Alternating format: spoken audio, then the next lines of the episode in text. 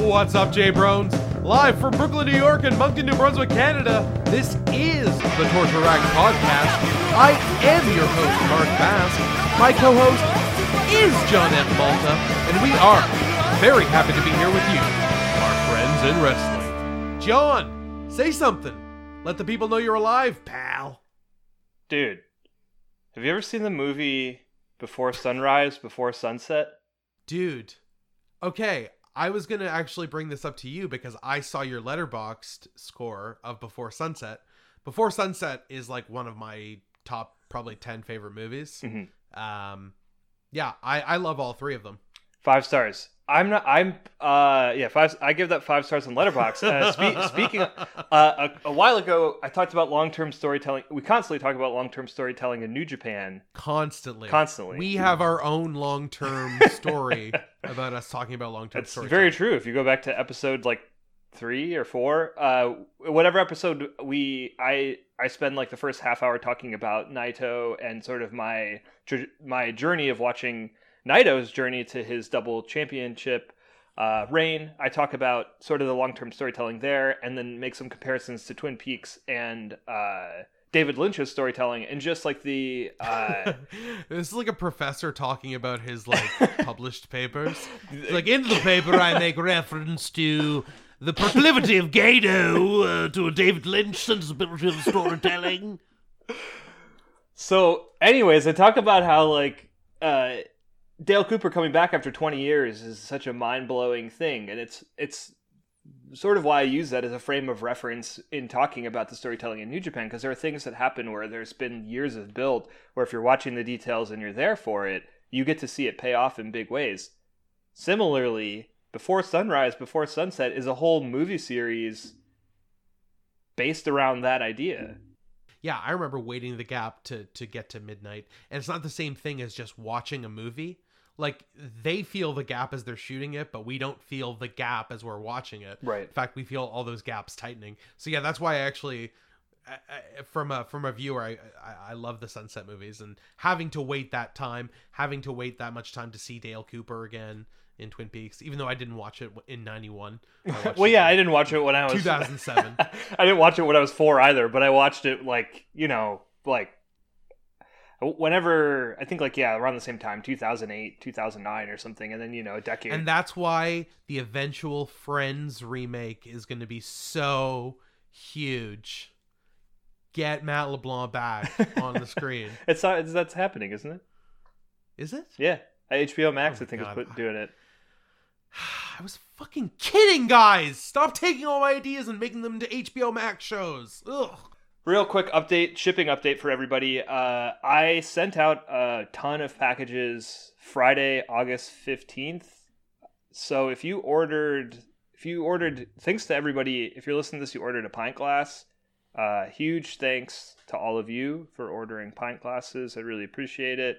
Uh, all of the love and support on that is great. Um, just it's probably my favorite thing that I have uh, produced in terms of merch and products because it is so inspired by the things that I love finding at thrift stores. August 13th, all the way up to August 13th, all of those orders are shipped out. So if it's not updated yet, just give it a minute. The USPS is a mess. I feel like everyone now knows. If you're on Instagram, you definitely have seen somebody post "Save the USPS" at some point. Uh, yeah, it's it's it's all out of sorts, but everyone's getting their stuff. There's just no rhyme or reason for it. Like I, some of some people that ordered pre-ordered Torture Rack the magazine and the posters are just getting them like now, but they were shipped a, a long time ago, so it really doesn't make any sense. Hey, John. Uh, Mark Bass here, longtime Torture Racked reader and sometime contributor. uh, I was told mine shipped out around the 15th, and I'm in Canada and I still haven't received it yet.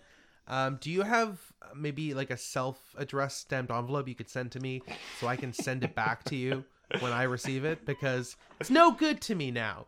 It's no good to me this late. I have no reason to read it.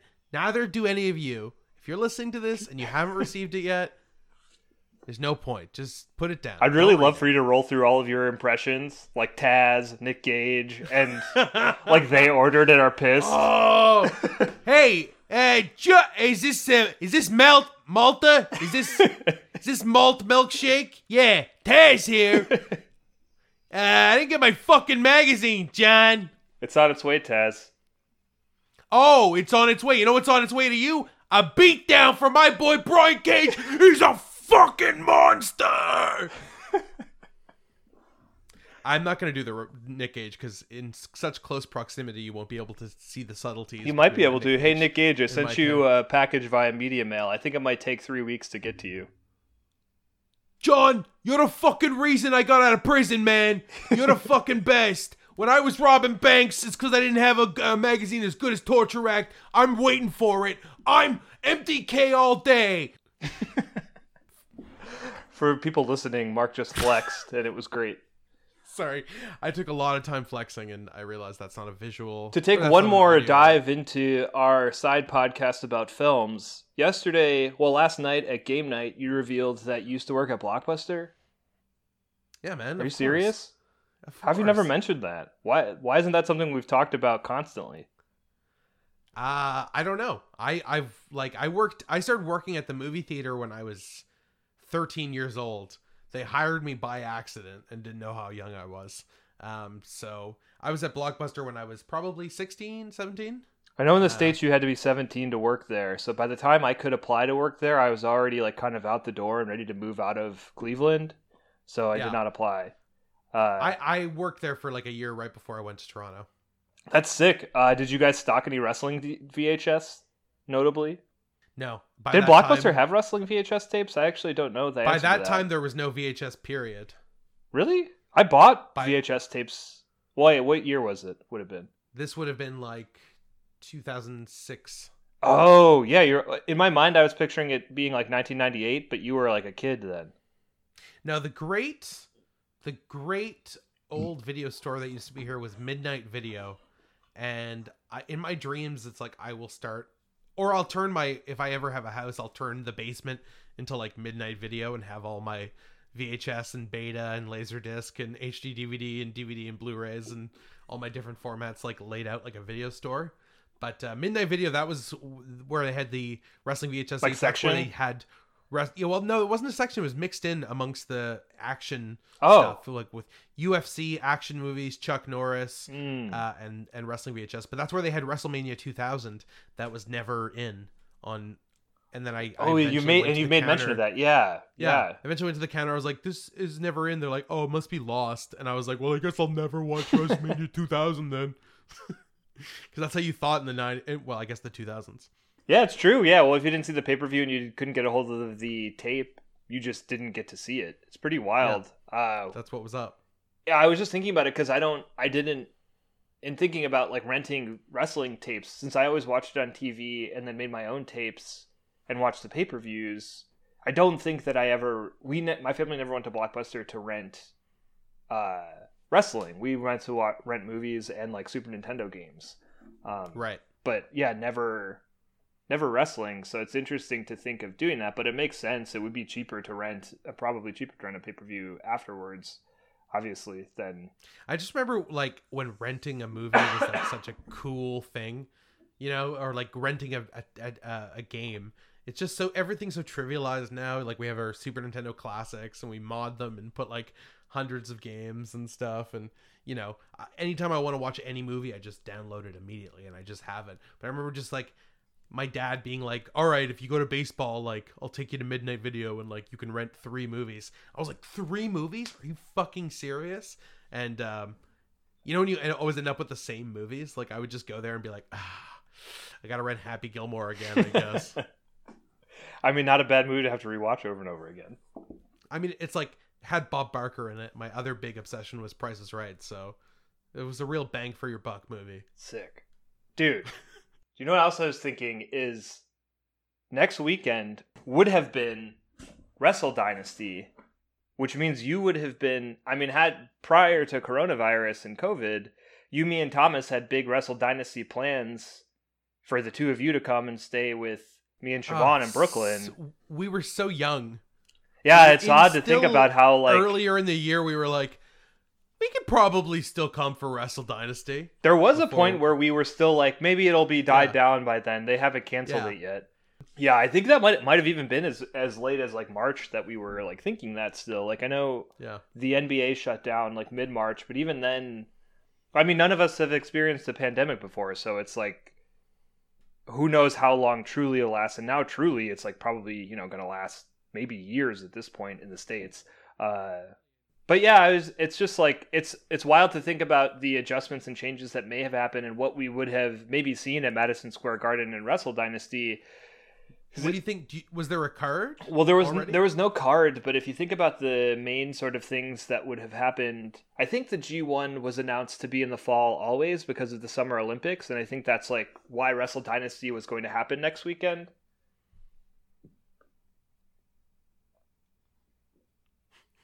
But uh yeah, that is why because it was booked for August 20 August 22nd, I believe, next Saturday. And uh the big pay-per-view that would have happened before this is Dominion. But Dominion, I th- I feel kind of probably shifted because the Dominion that we seen was Naito and Evil against each other, and it was Evil's coronation. Apparently, Evil's coronation was always going to happen, so maybe that was always going to happen at Dominion. But with Evil, then you maybe Evil carries the belts into Madison Square Garden for Oh, Wrestle Dynasty. maybe a rematch against. Yeah, who do you Naito. who do you think would have fought him at as because that would have been the main event of Wrestle Dynasty, which was being sold as a Wrestle Kingdom caliber event. Yeah, well, it probably would have been the Naito rematch then, right? Maybe Naito would have even won it back. I guess so. Yeah, give Naito like a second big like give him a coronation in the states also.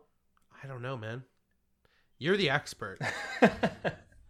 well, I. I don't know. I yeah, I think I I in my mind it makes sense to have Okada in that spot. And now we've seen so Naito and Evil faced off against each other at Dominion and that match was not great.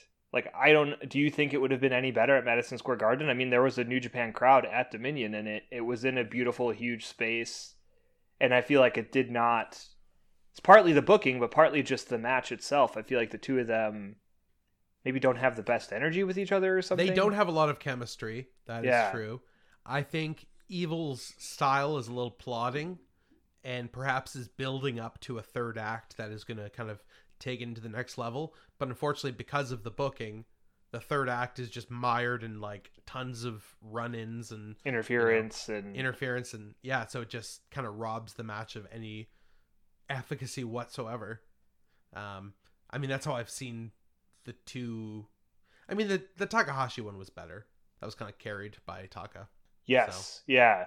I think that makes sense. I don't know. Yeah, in my mind, I, the the main event of Wrestle Dynasty needs to be like a huge five star banger. So I was thinking that it it did it would make sense to have Okada face Evil and have Okada win, have like a non go on like an undefeated streak at Madison Square Garden. But yeah, in terms of what you're saying and just in general and thinking about it, like in storyline now, it would make sense for Naito and Evil to be the main event. But then it's like, does what does Okada do at Madison Square Garden then? Like, Okay, well, if we're if we're fantasy booking, which I know is your favorite thing to do, um, let's go back in time and do it ha- as it might have happened without the pandemic. So you have Wrestle Dynasty, and if this in your scenario, Okada fights Evil, Yeah. Okada takes it off Evil, he carries it for a long time.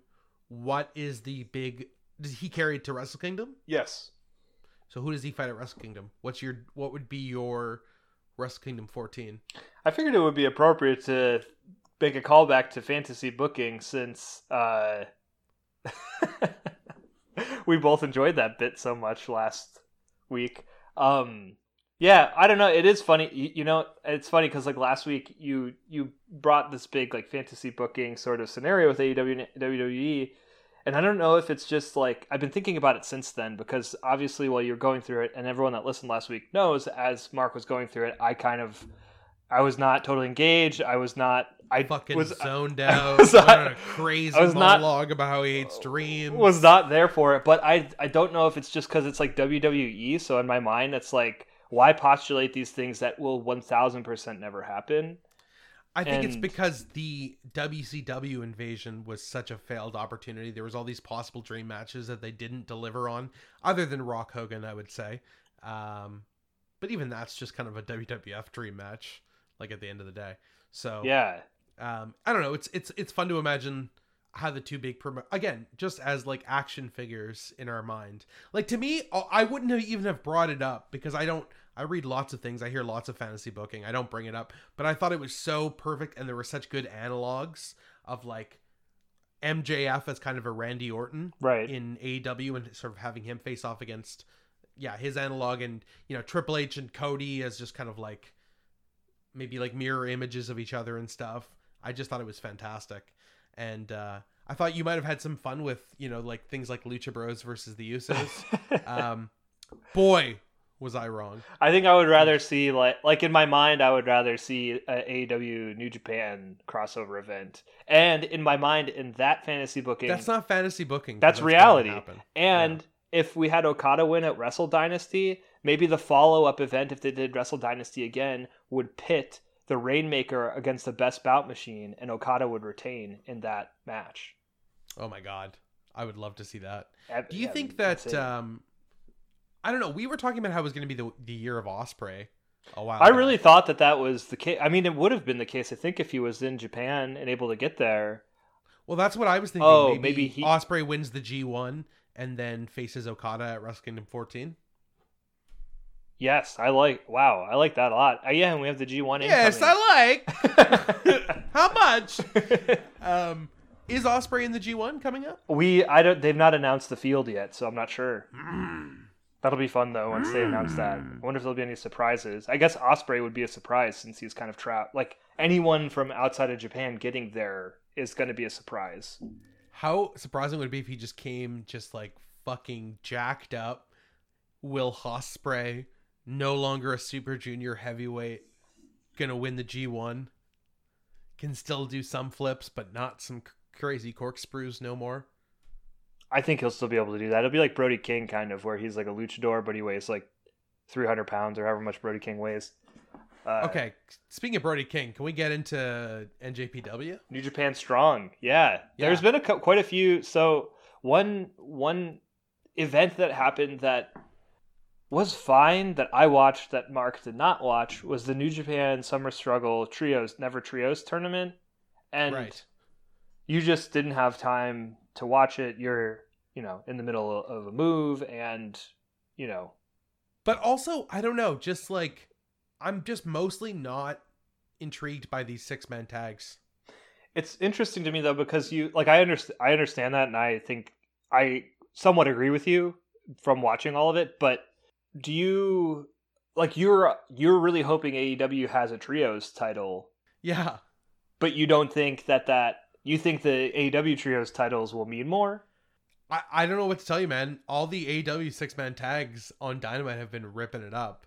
Like It is true like they are usually very very I, excellent. I I don't know how to I, I don't know why that is. I was thinking about it today how New Japan has the best singles roster, how AEW has the best tag roster, how WWE has the best uh, women's roster. yeah. Uh, and I was thinking about that today and why I don't care about the tags in New Japan? New Japan. I well, number one, the tag team field. I think we can all agree is not. It's not that it's weak. It's just very. It's universally agreed upon that they don't care that much about their tag division. So, yeah. Yeah, Yeah. and I don't know. I I guess with the tag match, maybe it's because it's just a lot of people having singles feuds for a short period of time They don't really get to pay off that much. Like you said, it's more of like a building block in a longer story. Um, so it's just a lot of starts and stops without any cohesive story because a lot of the, but then again even when there's faction matches like it's i don't know.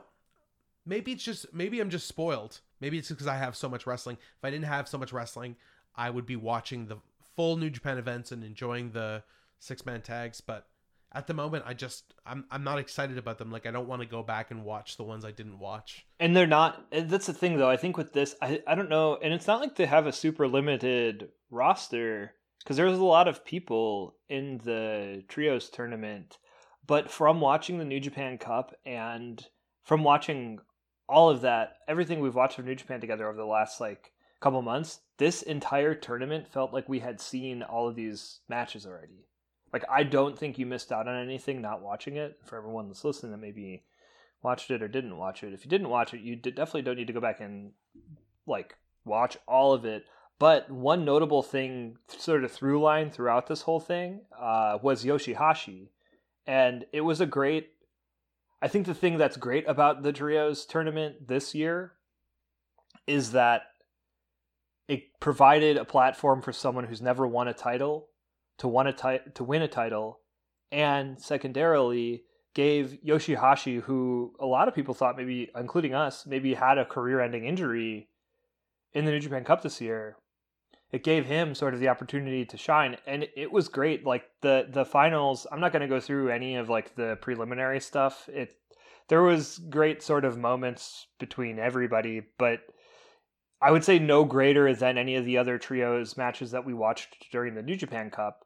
The finals which i was most intrigued by was the all chaos finals. So okada mm. yano and sho versus ishii goto and yoshihashi and I love the pairing of Okada and Sho. Like that's a, such a sick tag team, and totally so good. They're both so they're they're both so versatile in how they work. The match starts out with Yoshihashi screaming Okada and is like very intense, and Okada just kind of blankly stares at him, as he's wont to do. yeah, yeah, and like the crowd because they're not allowed to chant like the Okada, like the way they chant. They're clamp, they're clapping Okada and Okada just like points to the crowd and they're like booming and Yoshihashi's like all fired up and the two of them go for a while and it's really great just to see yeah the two of them go at it to see someone like Yoshihashi who I think is not given a lot of opportunities and also like I for me personally I have never I did not really care so much about he wasn't one of my favorites on the New Japan roster at all. And you remember I didn't know him at all and then you guys showed me that clip of that girl who was like, he just tries so hard. and I was like, that's so funny that even like the most tertiary New Japan character has like ardent fans. And then I watched that match in the New Japan Cup where Yoshihashi took a horrible injury and his leg bent back the wrong way, and he manages managed to finish the match, and it became a a, a great match because of that injury. And then seeing him get destroyed by Evil in the next round was so sad. But also, he never really tapped out. The ref stopped it. Yeah, he was in the uh, Evil's. What's the submission? Evil submission. I don't know the name of it. Uh, we'll call it the the evil lock. Should absolutely is not. I can't pull the name evil lock. Yeah, and then uh, had him in the scorpion death lock, and Basically. he yeah he didn't he didn't tap out. But uh, so so yeah, we thought that was the end of Yoshihashi, and now that it is his return, now I'm now I'm a Yoshihashi fan, and I didn't know him a few months ago, and I love how that can happen in in New Japan and also just in wrestling. That's true because it did they they do such a good job of building up different people in very fast spurts. Like it seemed like out of nowhere at one point Jay White was the US champion and then out of nowhere he became switch like I mean he was switchblade then, but he became like the switchblade that we know who's this monster heel winning the IWGP title. It's they're really good at doing that. Who do you think has been there the longest that is not gonna like ever become NJ or IWGP champion and is just kind of like the like kind of the most like the lowest in the right hmm. in the hmm. packing order. That's a good question. Do you have do you have the thought for someone? I would have said Yoshihashi it's, Yoshihashi because he's been there for a long time. Uh, has he ever done anything? This was his like first. Big? This was his first title win ever. Oh, okay, so probably Yoshihashi then. Um, but as far as people who like yeah, because he he doesn't seem like like someone who convincingly could be the IWGP champion. I mean, Yano uh, would be one. Yeah, I was gonna say uh, Tama Tonga and Tanga Loa. Oh yeah, yeah. I mean, they they're so sl- slotted in the tag division that it's almost impossible for them to. I mean, I would say it's yeah not likely that they'll get to that point. Maybe, but probably not. I and yeah, I I would say like they're not very interesting wrestlers. Like I'd all agree, of their yeah, matches seem to be pretty slow. Like all the matches with them in the New Japan Cup USA were kind of skippable in my opinion. And the, question you asked, I kind of agree with that too a little bit. Um, but I loved Finlay's performance this uh, throughout the U.S. New Japan Cup. The other person that I think of, but I think you the, the question wasn't who's been there the longest. The question is who's been there the longest that will never get IWGP status, right? Well, it's it's not just that; it's just kind of like ever ascend to that like that top level. Like, you know what I mean? Like everyone has something. Like Goto's won the New Japan Cup. Like Someone What, I fear that happening times? to is Ishii, but I think that that's not going to happen. Like I think he'll get. I also think win. it's not. I also think it's don't. It's not going to happen. I think he's like still on the on the ascendance, Mhm. even though, you know, he's been around for a while. But yeah, I feel like people who have who time have passed them by and they're never going to be sort of main eventers. Yeah, The the main person for me that comes to mind is definitely Yano because he's been there for so long, and but he's he's, great in uh, his role of who, who he He's is. He's a joke, right? What? Who do you mean? Like he's a comedy wrestler? He's a comedy wrestler. Yeah. He's not a joke. Okay, but Sounds like, you're slamming him. No, absolutely not. But like, no one thinks that like Tajiri from early 2000s WWE is gonna win like the the heavyweight. Dude, Tajiri was what I mean? sick. What are you talking about? I loved Tajiri. He was sick, but they like they slaughtered him like a joke. You know what I mean? Like he's like he was a comedy wrestler at the time. Tajiri wasn't a great pull. It was just the first thing came to my head. Let me Dude, let he- me redo that. he tore the house down at WrestleCon Super Show last year. Dude, I fucking love Tajiri, okay? That's not what this is about. I actually was thinking today about how um, Kenta kind of reminds me of Tajiri a little bit with Oh, that's a great comparison. Yeah. Yeah. No. God damn it. Al Snow maybe would have been a better comparison. Thank you so much. Yes, it's like n- like there's a certain like you kind of know what you are and that that is like a mid card but I mean someone who could have been Yes. Like, yeah, absolutely. heavyweight Well, I think Yano when Yano wrestles, definitely. But I think he's you know, he owns a restaurant. He's slotted in as like is it just called Janos? uh no, fuck, what's it called? I forget what it's called. Hacker in the 90s movies on the on the hunt here. yeah, I don't remember. Thomas is screaming it right now probably. We were going to go but we did not. Uh Thomas is screaming it right now. That's such a weird coincidence. Can't you hear him? if only he was he was tuned into this podcast. Um, But yeah, the, so overall, like uh, just circling back real quick to the trios, uh, the finals of the trios tournament, really great moments between Sho and Ishii. Absolutely loved their chemistry. Uh, ultimately, Ishii, Goto, and Yoshihashi win. One thing I wanted to point out was just at the end, it's a really good like, just a great moment for Yoshihashi.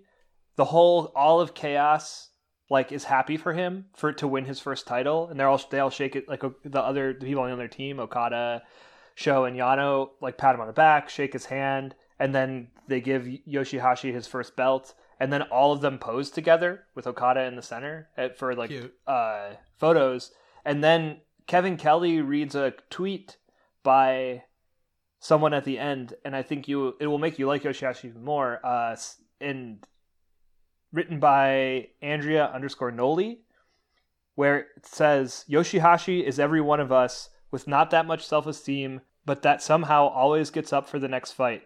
Wrestling is beautiful, and this story is so much more than a trios tournament.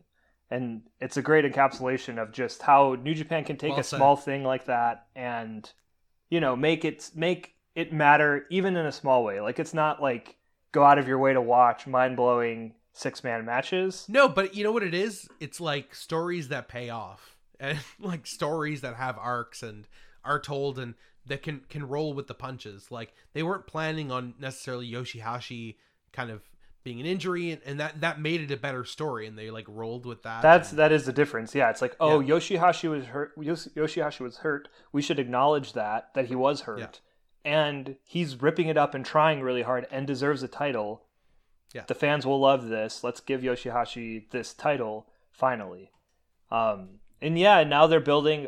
There's kind of a little bit of a break between. Uh, I guess in two episodes we'll be talking more about uh, the New Japan final, uh, the sort of final summer struggle match, which uh, is going to be outdoors at Jingu Stadium on August 29th. Uh, but they're building to a few sick matches. Min- Minoru Suzuki versus Shingo Takagi for the NEVER Openweight belt. Cannot wait for that. Naito versus Evil, which I hope Naito wins. I guess I don't know. I really hope Evil doesn't win with interference again.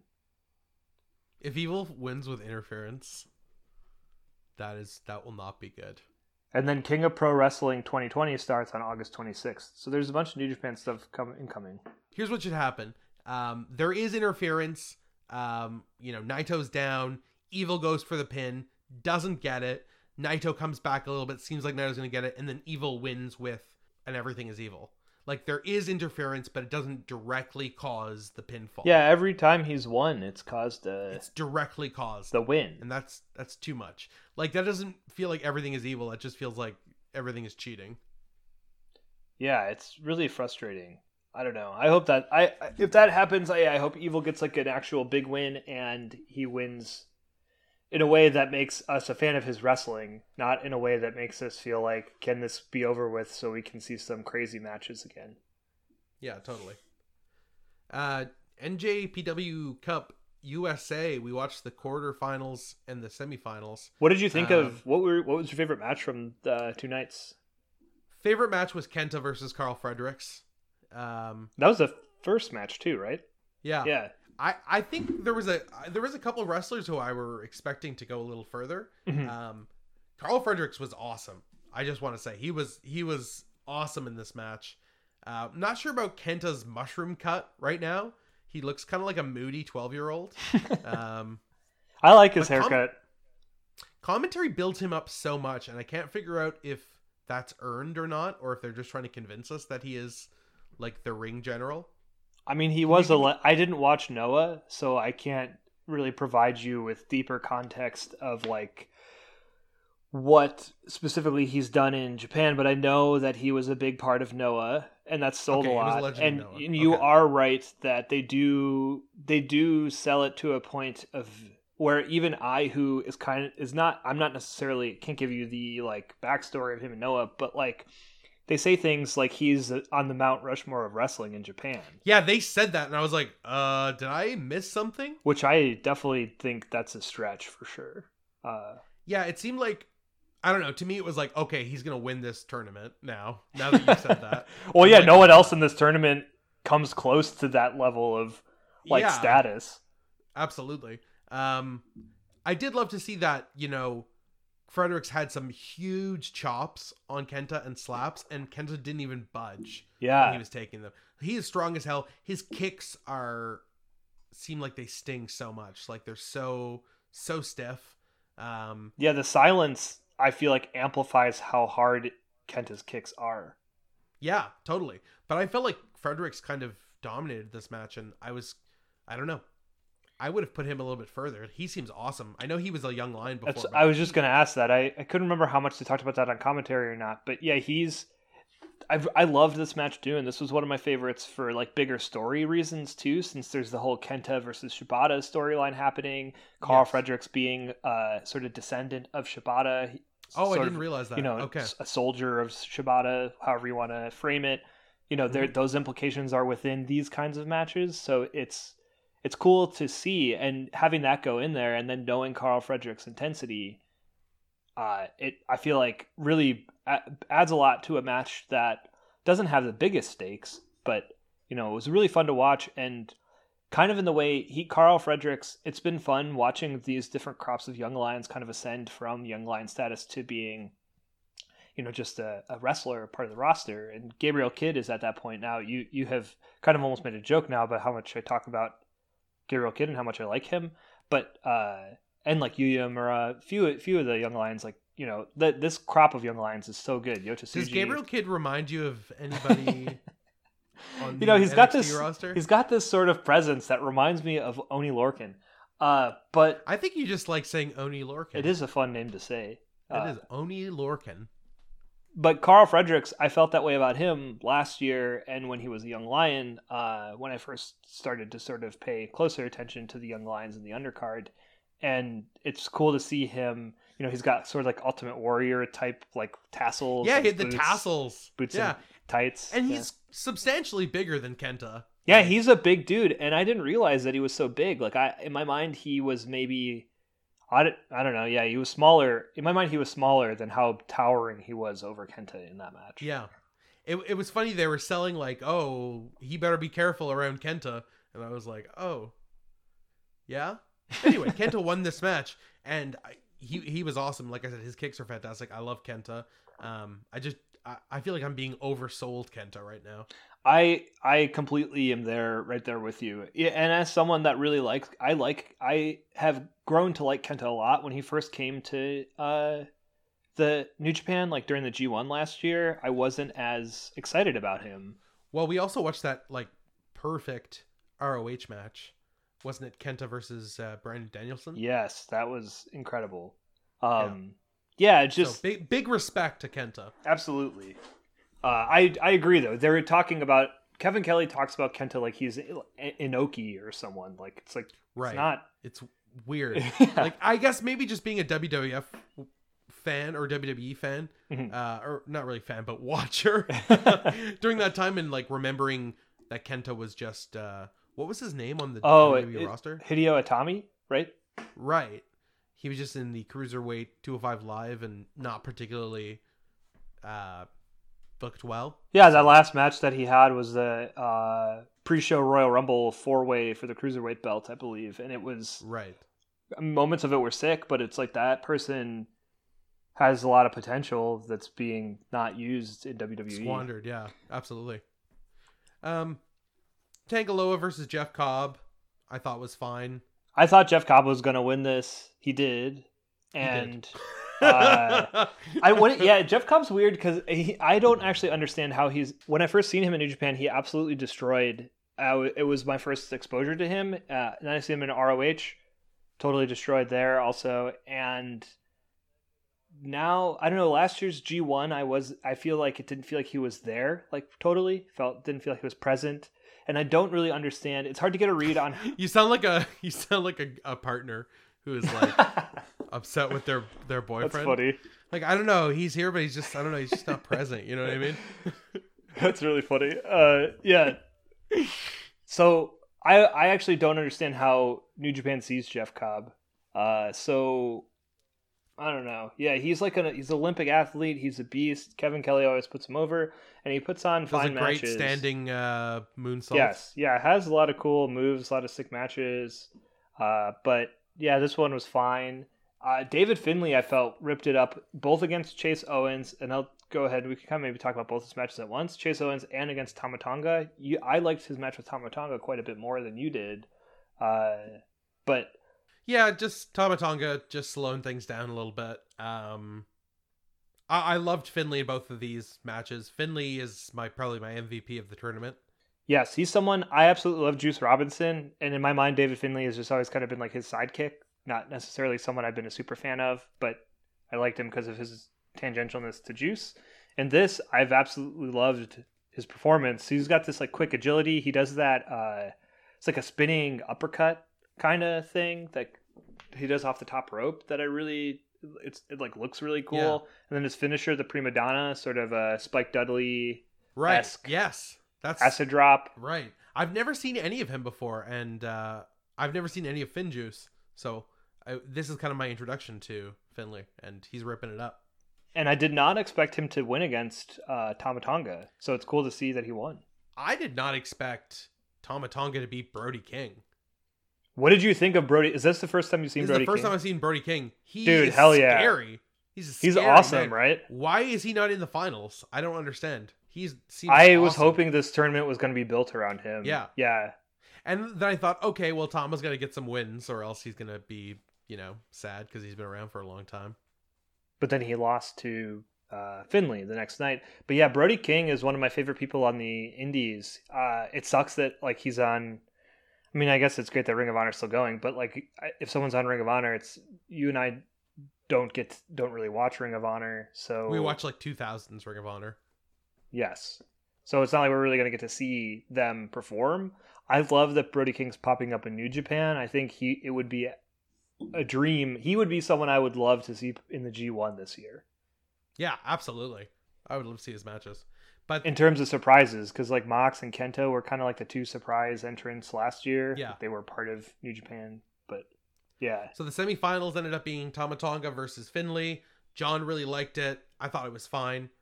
Uh, a little slow for me. David Finlay super cool. Um, and then Kenta versus Jeff Cobb, which I was pretty much expecting Kenta to win this match, and he did. But it was a this was a good match. I enjoyed this. Yeah, just slow plotting athletic match. Really cool. Like just the pairing of styles where Mhm. Kenta's a striker, Jeff Cobb's Olympic huge mass physical athlete. Yeah. The two go at it. This is a great match. Who do you think Kenta's going to win the tournament and then go on to beat Mox? Or so I think if well, Kenta wins, he, he, is beats on Mox. the Mount Rushmore of NJPW. yeah, could David Finlay beat Antonio Inoki? I don't know. I think about the two matches as far as money, and I think Moxley versus David Finlay. That's pretty good. Moxley versus Kenta. Yeah, that's probably better. That's like a main event of a. If they could do a U.S. show, Yeah, that would be the main event of a U.S. show. absolutely. Yeah, I, I agree with that. And one thing that I know you didn't watch, which maybe you'll be sad that you missed out on, did you see who was in the opening six man No, I missed it. Who was it? of night two? No. Oh, dude. Oh, man. From all of the G1 or GCW we've been watching, it was so sick to see this six man happen on New Japan turf with Kevin Kelly calling it. Oh, I know this because I sent you the. You- Yeah, Alex card. Zayne, ACH, and TJP versus Blake Christian, Mysterioso, and PJ Black. And at the start of it, Blake Christian and Alex Zayne rip it up. ACH is in there throwing sick drop kicks. It feels like a GCW. It's like New Japan presents a GCW scramble almost. Oh, man. For like, I actually A probably will go back and watch that. it's worth checking out. It's like not. It, it's also similar to the trios where it's not essential viewing, but just as someone who has been watching GCW a lot, and then we both have loved all three of those people, Alex Zayne, ACH, and Blake Christian. It's cool to see them and to hear Kevin Kelly calling, you know, their action. Yeah. I did not think this was essential viewing, but if it leads up to Kenta versus David Finlay, I think that match is going to be awesome. So that that will be will have made this all worth it. Not that this wasn't worth it. It was a very it was it's like about an hour of watch time. Like Yeah, I- an hour total, six matches. yeah, for me Finlay, Chase Owens and Kenta Karl Fredericks were the were the standouts. So are you starting to come around on my side of the production value of the deadly draw, John? I get what you mean now. Like, why? So they're picking a team at, teammate at random, but every single time someone is picked at random, that someone is standing to the right of the camera. Just, How is like, that even possible? ready to just come out.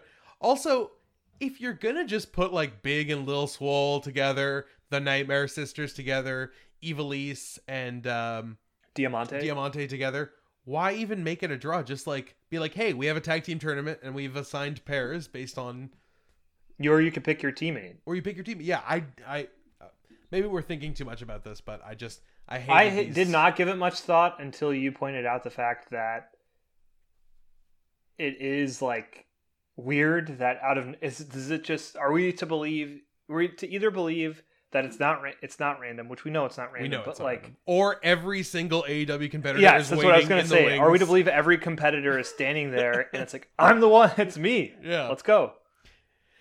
Yes, I don't think so. I don't But appreciate that.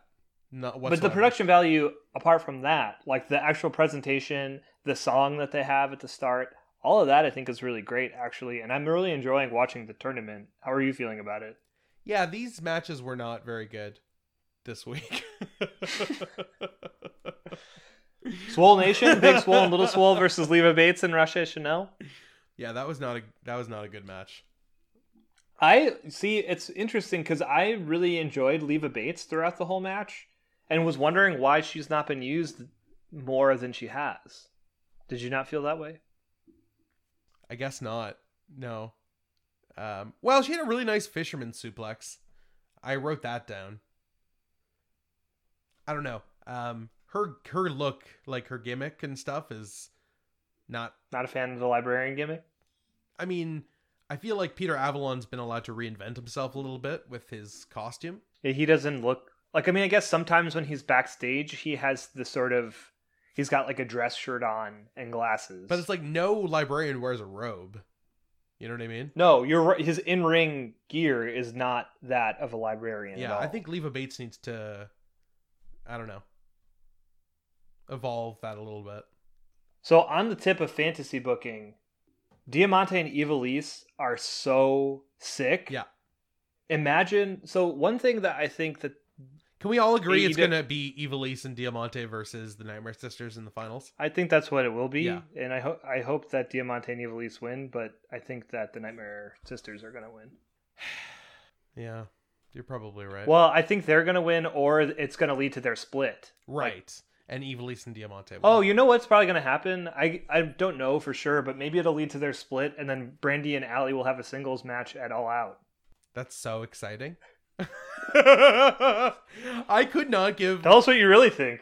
I don't give a fuck. Like I- don't get this story at all. I, I'm not. I, w- I mean, I said that in an excited way. I know, Just I know, I didn't mean to sound as excited about it. I I'm not like, excited about either. when did this story but- make sense? Like it was out of nowhere.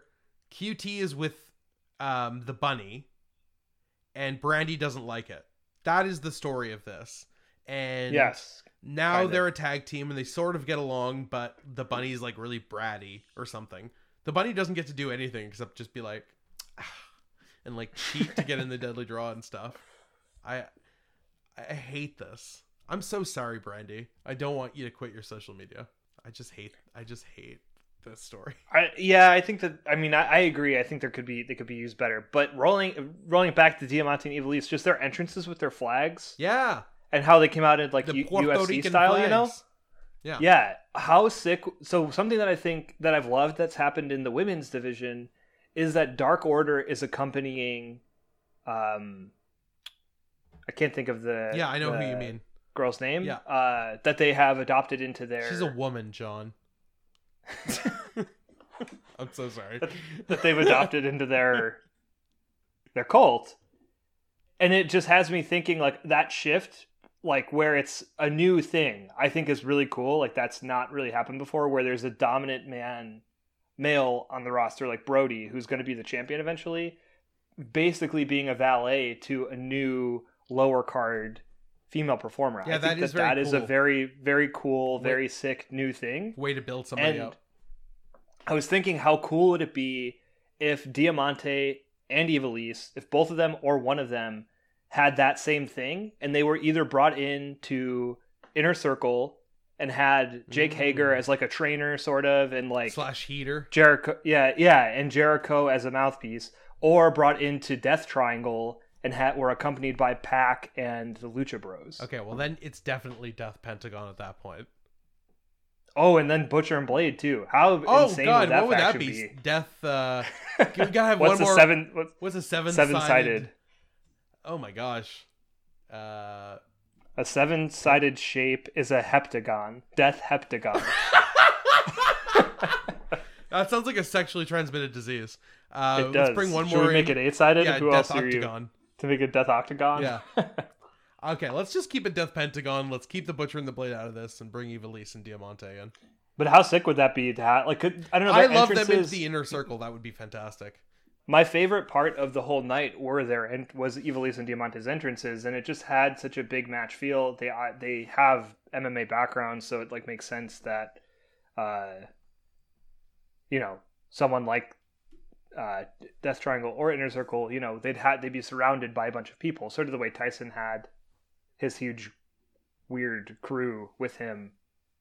in Oh, that very blip of a moment. What did we call them? You didn't you call him Mike Tyson? Well, you said Mike Tyson's House of Horrors, right. But no, he had a he had a crew of like the uh, oh the Monster Squad. But, but anyways, I I really enjoyed the two of them. I thought Rachel Ellering was cool too. I don't know. What did you think of her, that person? Yeah, she was cool. Uh, it was also great to see uh, Dasha. Uh, I didn't realize she was also the other than being the presenter of the very low budget uh, Deadly Draw. She's also the Span- uh, Spanish language commentator. So it was cool that uh, she was a wrestler as well. Um, and she did she did good. Like it's not like yeah. Like I thought I thought that that match was solid. yeah, it was yeah, it Um, was a solid match. I agree. Um, anything happen on Dark that was fun, John? I told you I was gonna dude watch this ep- I didn't. this for everybody I, Promise I is keep broken. saying this but i think that they're doing they're like transitioning dark in a way where it does they're prepping it to be the net, the other sh- the secondary show just based off of the cards that uh they booked this time and the way that sort of the matches happened um yeah like the opening match was lee johnson versus ray phoenix and it was sick very much a banger off in the distance of this match was a cockroach or some kind of gigantic bug. Oh yeah, you told me about this. That's so I think- weird. I sent you and Thomas screenshots of it, Yeah. and it's so strange. So the frame it frames in on Ray Phoenix's head, and then in the background you see a blip sort of gliding across the screen, and then it zooms out, and you still see this bug making its. I mean, they're outside in Florida, so there's probably some big ass bugs out there. Oh yeah, when it gets But yeah, hot. that match was very sick. Uh, Alex Chamberlain versus your boy Shawn Spears. Incredible match. Shawn Spears got a slight like Incredible gear match? update. really. Yeah, yeah. I would say a really good match. Like Oh, way exceeded my- well, if incredible is like Okada Omega, this is a good match. Yeah, sure. um incredible for dark in that i think it exceeded my expectations for what it was i see an alex chamberlain post on reddit that it was like his first it took him 17 years to get to this point so it's cool to see him used that way uh, it's someone i was unfamiliar with just one of the random sort of job people that they use on dark Yeah. shawn spears got a win alex chamberlain kind of had like a brody king presence like he's like big, a big dude uh, had a like beard sort of similar look uh, was really cool. Tore, they tore the house down. Spears hits a Death Valley driver on him. Uh, Tony accidentally calls it a Canadian destroyer. Taz politely co- corrects him. Taz is a very polite man, so I believe that. Uh, and the match that I actually was one of the reasons, sort of, why I wanted to get your opinion on this episode Sorry. or why I wanted you to watch it is because TH2 faced off against the Natural Nightmares. Oh my god, my two favorite tag teams in the world. yeah, yeah. I think you'd have quite a few opinions on it. they were the Um, fight to be the most irrelevant tag team in the company. and I I don't know, man. Like I've I watched it like I I have been watching Dark every week and I can't I think this might be TH2's one of their first matches back. I have not seen TH2 in a long time. TH2, of course, by that we mean uh, in shape 44OH. Yeah. Cut Ricky Shane Page. it's really just their their outfits. It's the green outfits, right? and they they each each have like kind of ha- like I don't know floppy hair. Yeah, that's right. Like, yeah, I don't know, but I this see match, see, match, I love skeletons and all Halloween related imagery, but TH2 has some truly heinous gear.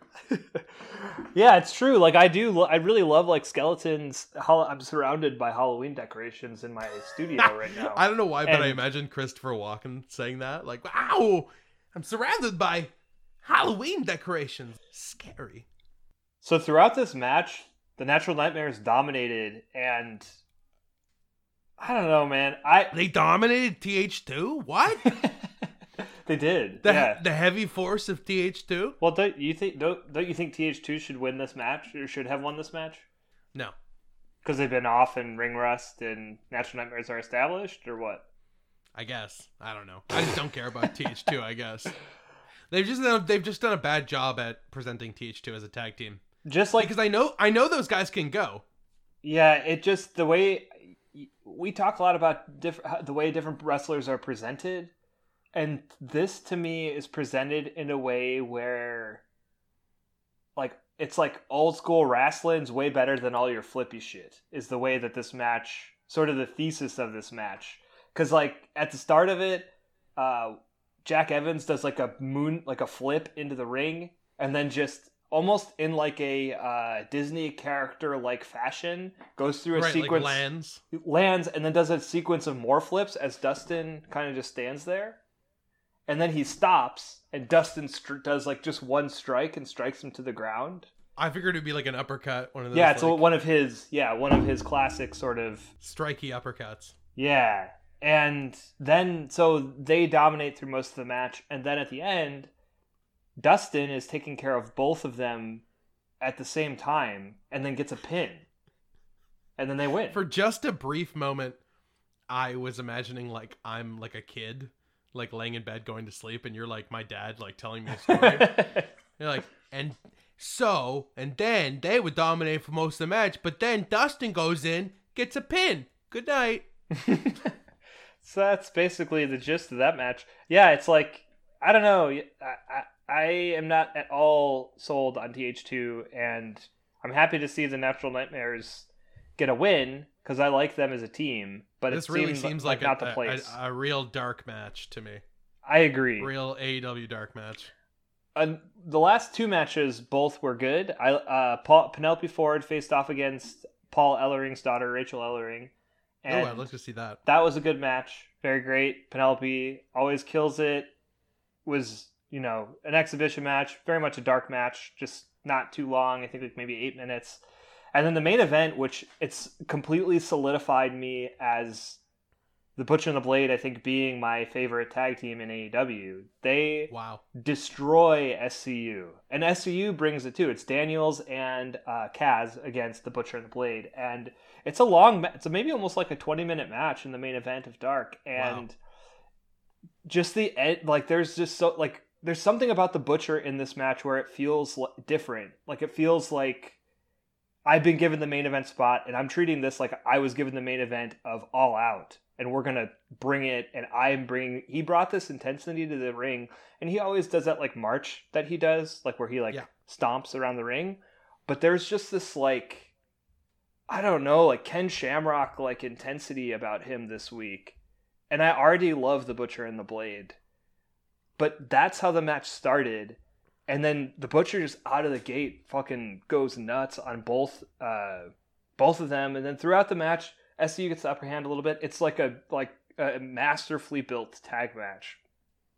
At the end, the butcher goes nuts and just you know wins the match. They cut like a, not really a promo, but like the camera pulls in on them, and they're like talking and talking about they're here and they're gonna destroy. And that sounds like a promo, John it's not like but they're not given a mic or anything you know it's like oh they're, not it's like okay. the they the in-ring camera the camera's picking up their vocals but it's not like it's they've stopped and are standing with a dasha in the microphone you know? Uh, so yeah i i i love the butcher and the blade and i implore everybody to go back and watch this match. This is my favorite match on dark from the from this year so far. Wow that's huge. Clip out three matches for me to watch from that dark. Butcher and Blade versus SCU, Ray Phoenix versus Lee Johnson. I will watch any Ray Phoenix match and sure. Alex Chamberlain versus Shawn Spears. Nice. Okay, will do.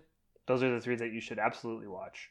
And you know, it, it was a great lead into dark uh, to Dynamite. It felt like a good like here's everybody else that we have on the roster. That's what Dark felt like. And then Dynamite, we have all these big storylines going on leading up to all Out, and dude, All Out felt like it was like six months away when we started doing this podcast. I can't believe that it's two Already, weeks away.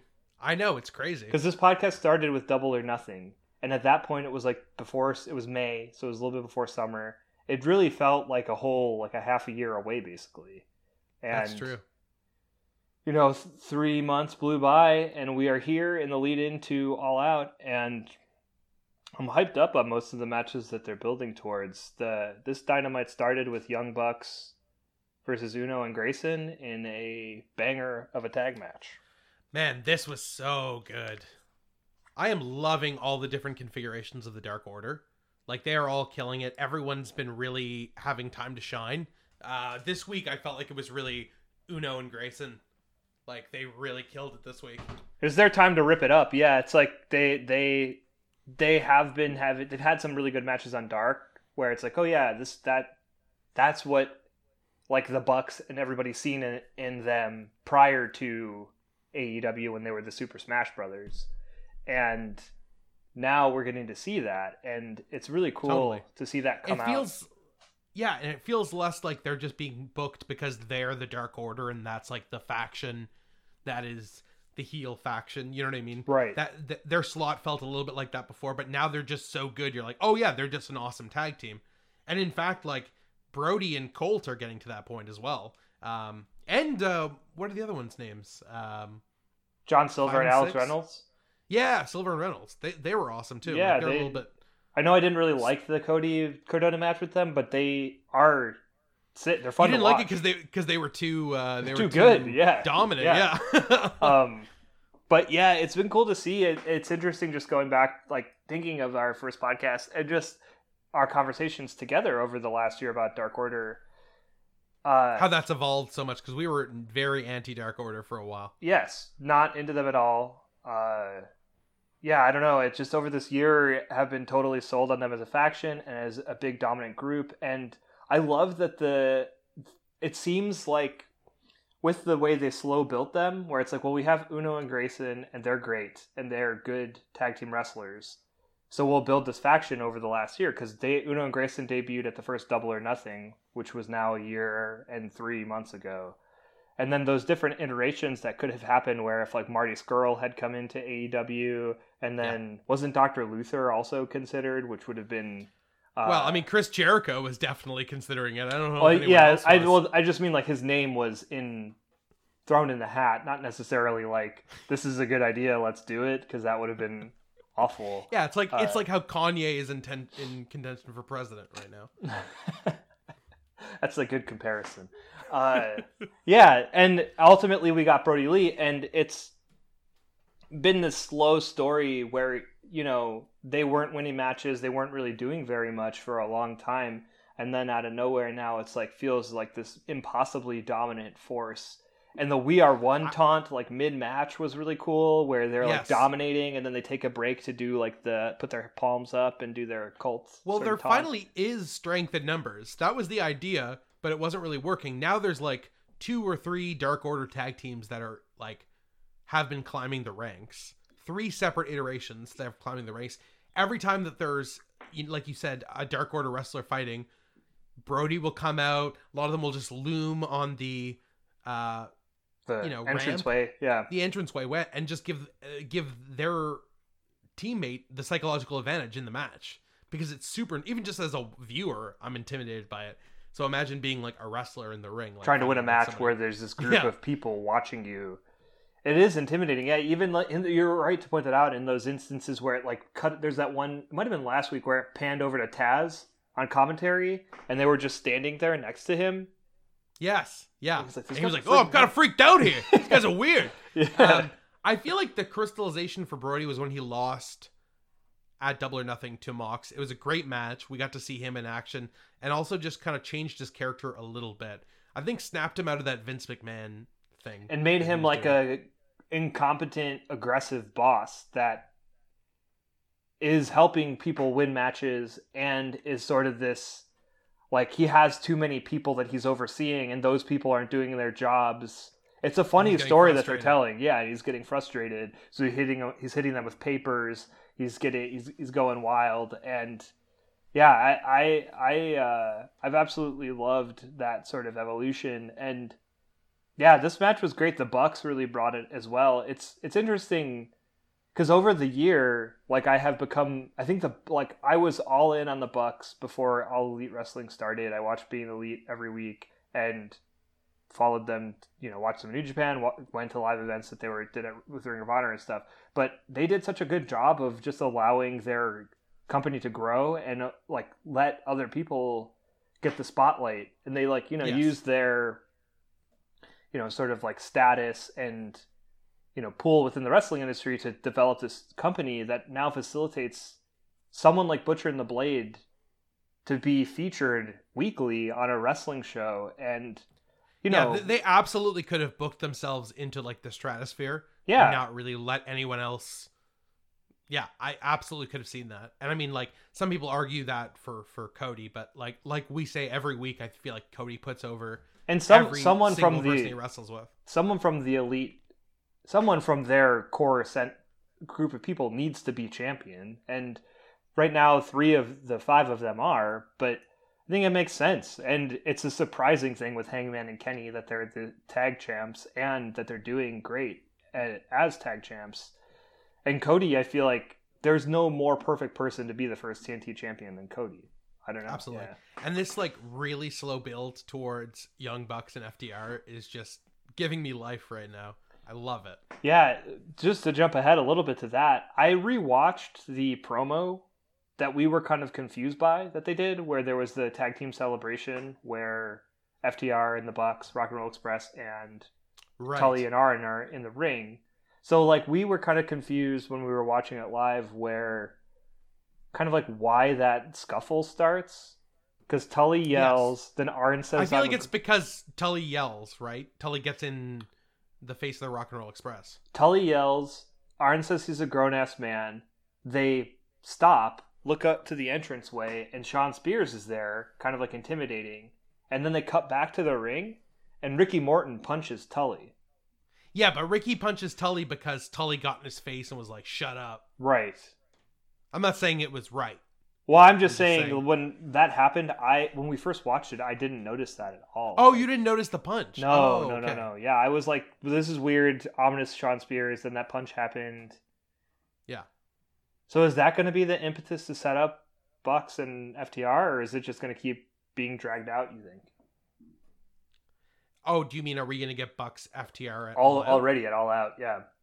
I mean, I think they were trying to save it for a crowd, but there's no guarantee that that's going to be a possibility in the next year, like whatsoever. So Yeah, I feel like what they're doing now, the amount of like, because they started to let some friends in. It seems like the there was like a little Yeah. bit of a crowd. Some people had signs, but that in my Well- mind is the max amount of people that's going to be allowed to a live event in the states for for a while, okay, well, for at least eight out- months, I would say.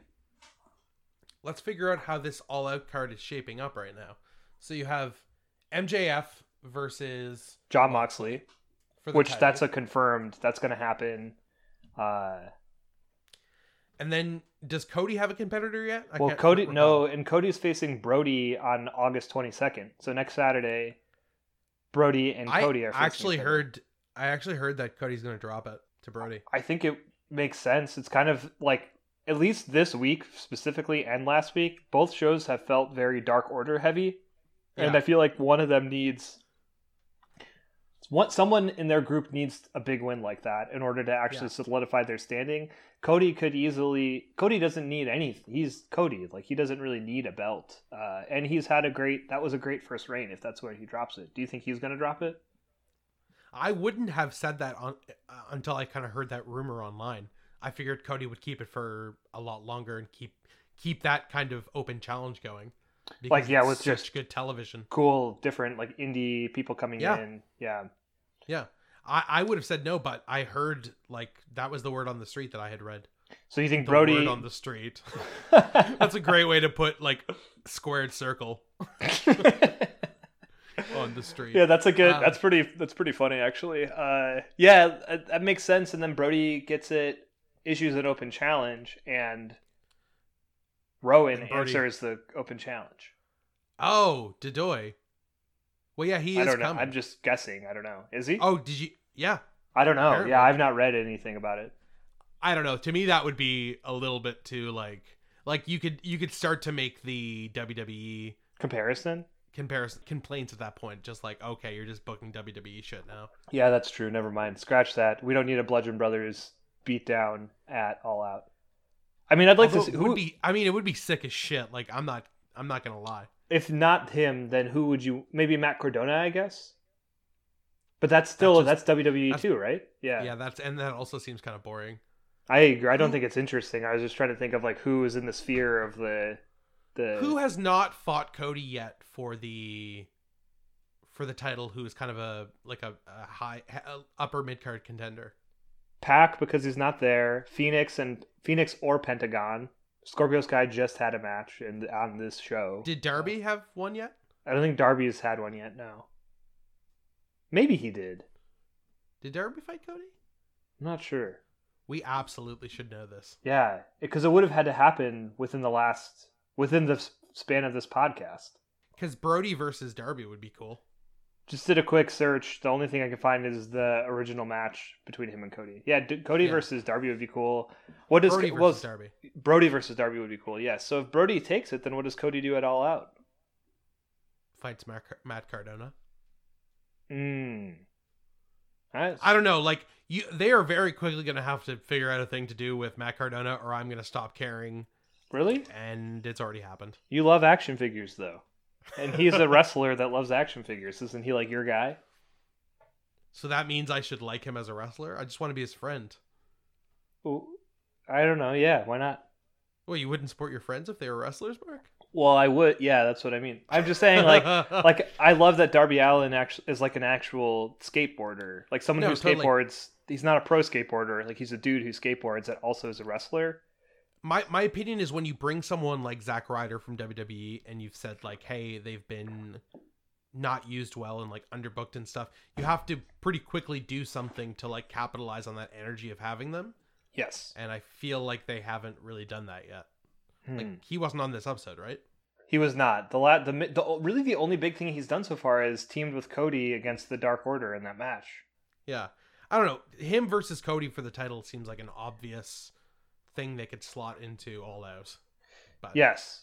Well, that's If- why I was thinking Cardona maybe would face Brodie Lee at All Out, but yeah, I don't know. Cardona should um should turn on Cody next week, join the Dark Order, and cause Cody to lose the title to Brodie.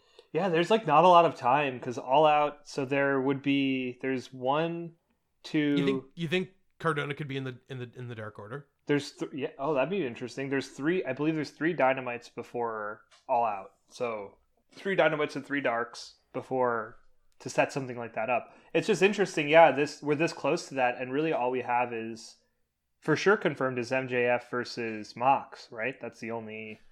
That's the only confirmed match. And then I guess- I, Oh, if ahead, I was sorry. trying to big, if I was trying to book the biggest pay per view right now, Mhm. you know what I mean. Not trying to save anything, I would put FTR versus the Bucks.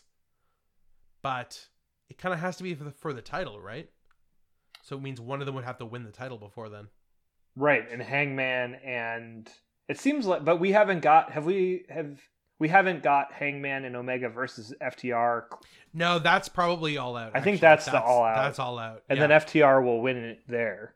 there, take the titles, and then they'll be like, "We're the best in the world," and then the Bucks will be like, "No, we're the best." And then yeah, maybe full gear Bucks versus FTR. There, we've just we've just done the work for you. This for is you, the kind of fantasy booking I can get into, bro. The only other match that seems to be sort of like hinted at and confirmed for All Out maybe is Matt Hardy versus Sammy Guevara because the Yes. promos that are happening and sort of the back and forth. Uh, which is interesting. It's interesting how this has turned out because it really seemed like Sammy was gonna like join Matt. right, Hardy. yeah. It, it seemed like Matt Hardy was going to start a faction with Sammy and Private Party. I know you think that this is all like mostly works and stuff, but I think Matt Hardy became genuinely annoyed with Sammy Guevara at some point.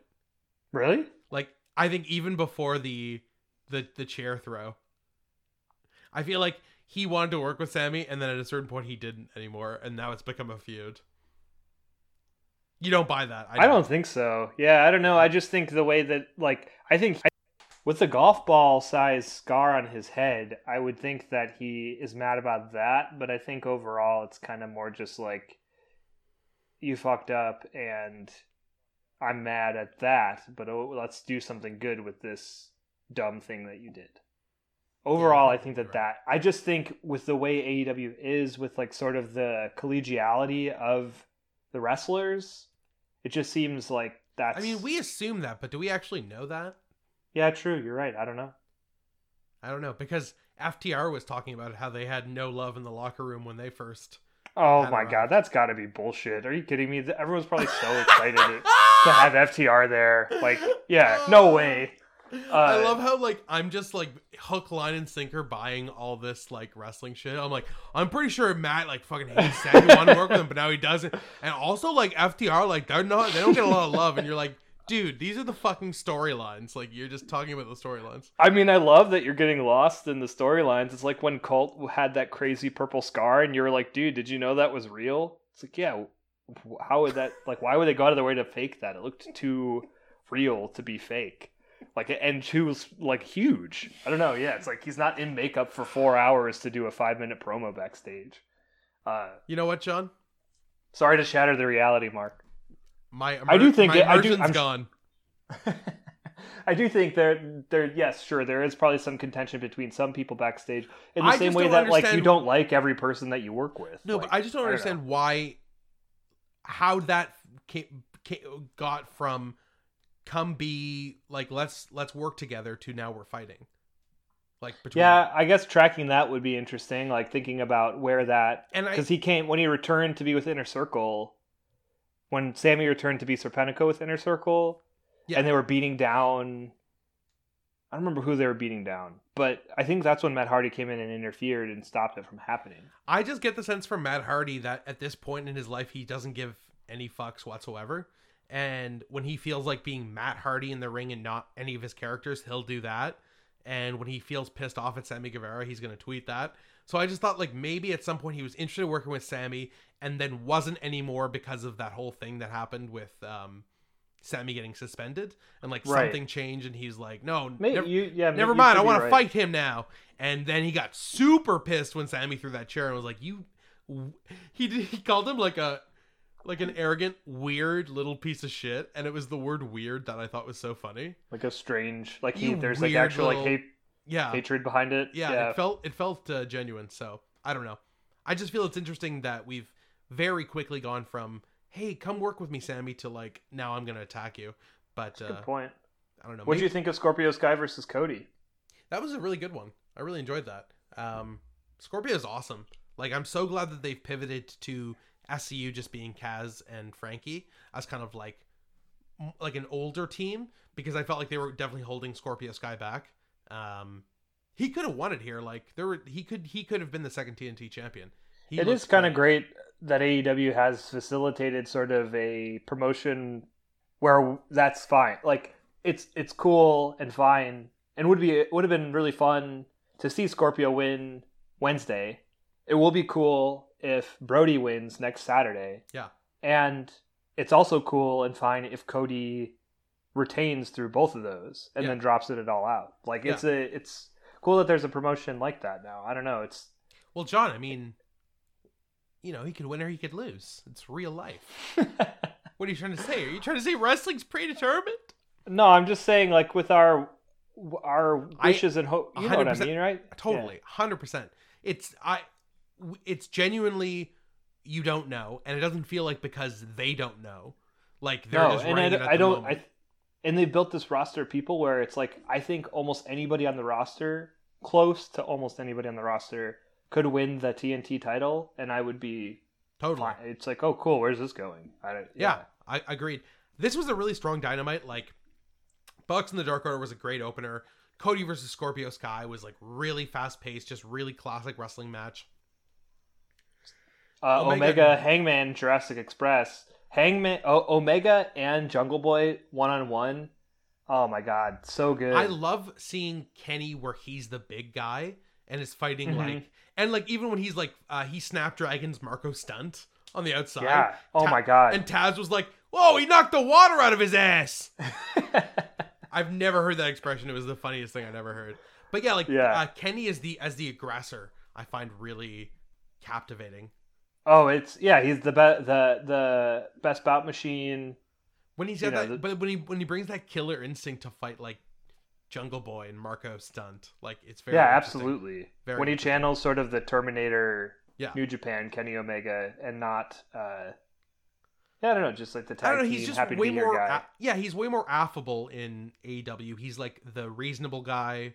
He's like trying to like keep the peace between everybody. When he's just a killer, like that's when when he turns it on, it's very sick. Yeah. Yes. Yeah, this and- was this was awesome. I like to me, I would watch Kenny Omega Luchasaurus in the main event. Like Oh yeah, the dinosaur versus the best bout machine, Madison Square Fuck. Garden. Book it. fuck, like I love it. Yeah, this That would be so sick. this was another really good match. Um, we've joked about not really enjoying Jericho, not not enjoying Jericho Cassidy, but um, for me, it's like not been like a main event caliber feud, and they keep kind of uh, pushing it down our throat. Like, do you guys want to see this rematch? And I'm always like, eh, kind of. Uh, I know Thomas is like super pissed listening to this right now for sure, but uh, I thought this was their best match. I agree, and I don't know, but see, overall, we didn't. I don't know if we mentioned this. I know we talked about, uh, maybe talked about it with the Arn and Tully stuff, but it was Tag Team Appreciation Night, Oh right, so I feel like I feel like it's. I don't know. Yeah, I don't. Maybe this should have been saved for like next Saturday's Dynamite or something. Like if this was going to be Tag Team Appreciation Night, like it would have been nice to see a couple more tag matches. Like it's those- funny because was- last week it was like all tag matches. Yeah. So But I don't know, like yeah, every like- week is Tag Team Appreciation Week at AEW. Yeah, it would have been nice to see, like, if it is Tag Team Appreciation Night, it would have been nice to see the best friends in more than just the run in during this match. Would have been cool to see Butcher and Blade featured. And yeah, I don't know. I, I felt like this match, it was fine, and it wasn't the greatest match ever. And I don't necessarily would not want to watch another rematch at this point. Yeah, I am So- kind of done with this feud. I think that we're going to see a third one. We though, 'cause absolutely are because won it, wa- right? it wasn't a. De- I mean, it was a victory for Cassidy, but it wasn't definitive. Like it was kind of like a roll up, right? Yeah, it, yeah. He did like a mousetrap roll up. Yeah. So I guess this pays off at all out, right? Like for God's sakes, let's bury this feud. I'm just ready for Orange just to fight different people at this point. Yeah, well, both of them. Yeah, Yeah, I would like totally. to see them do other things with who. Lastly, who is Shida facing at All Out? Do you think? I have. It's n- like- I have no idea. At this point, I feel like the best options are either a rematch between her and Penelope Ford, or a rematch between for, with Ny, uh, Nyla Rose. I would love to see either of those. Honestly, I like we said before. I would watch a series of Penelope Ford and Shida uh, based on Mhm. their last match, and I think that Shida versus Nyla Rose was probably the best uh, women's match that AEW's had so far. So I would list that in my like if I put had we should eventually kind of maybe separately at some point go through and like make a list of our favorite COVID era matches. But yeah, other than that, if, I had to pick some people out of the deadly draw who have Yes. been eliminated, Yeah. uh, oh no, she hasn't been eliminated yet. But I, uh, Tay Conti is so awesome. She probably will be eliminated, but hasn't been eliminated yet. Tay Conti would be very sick. Diam- maybe Diamante or Ivelisse, but yeah, nothing. There's been no.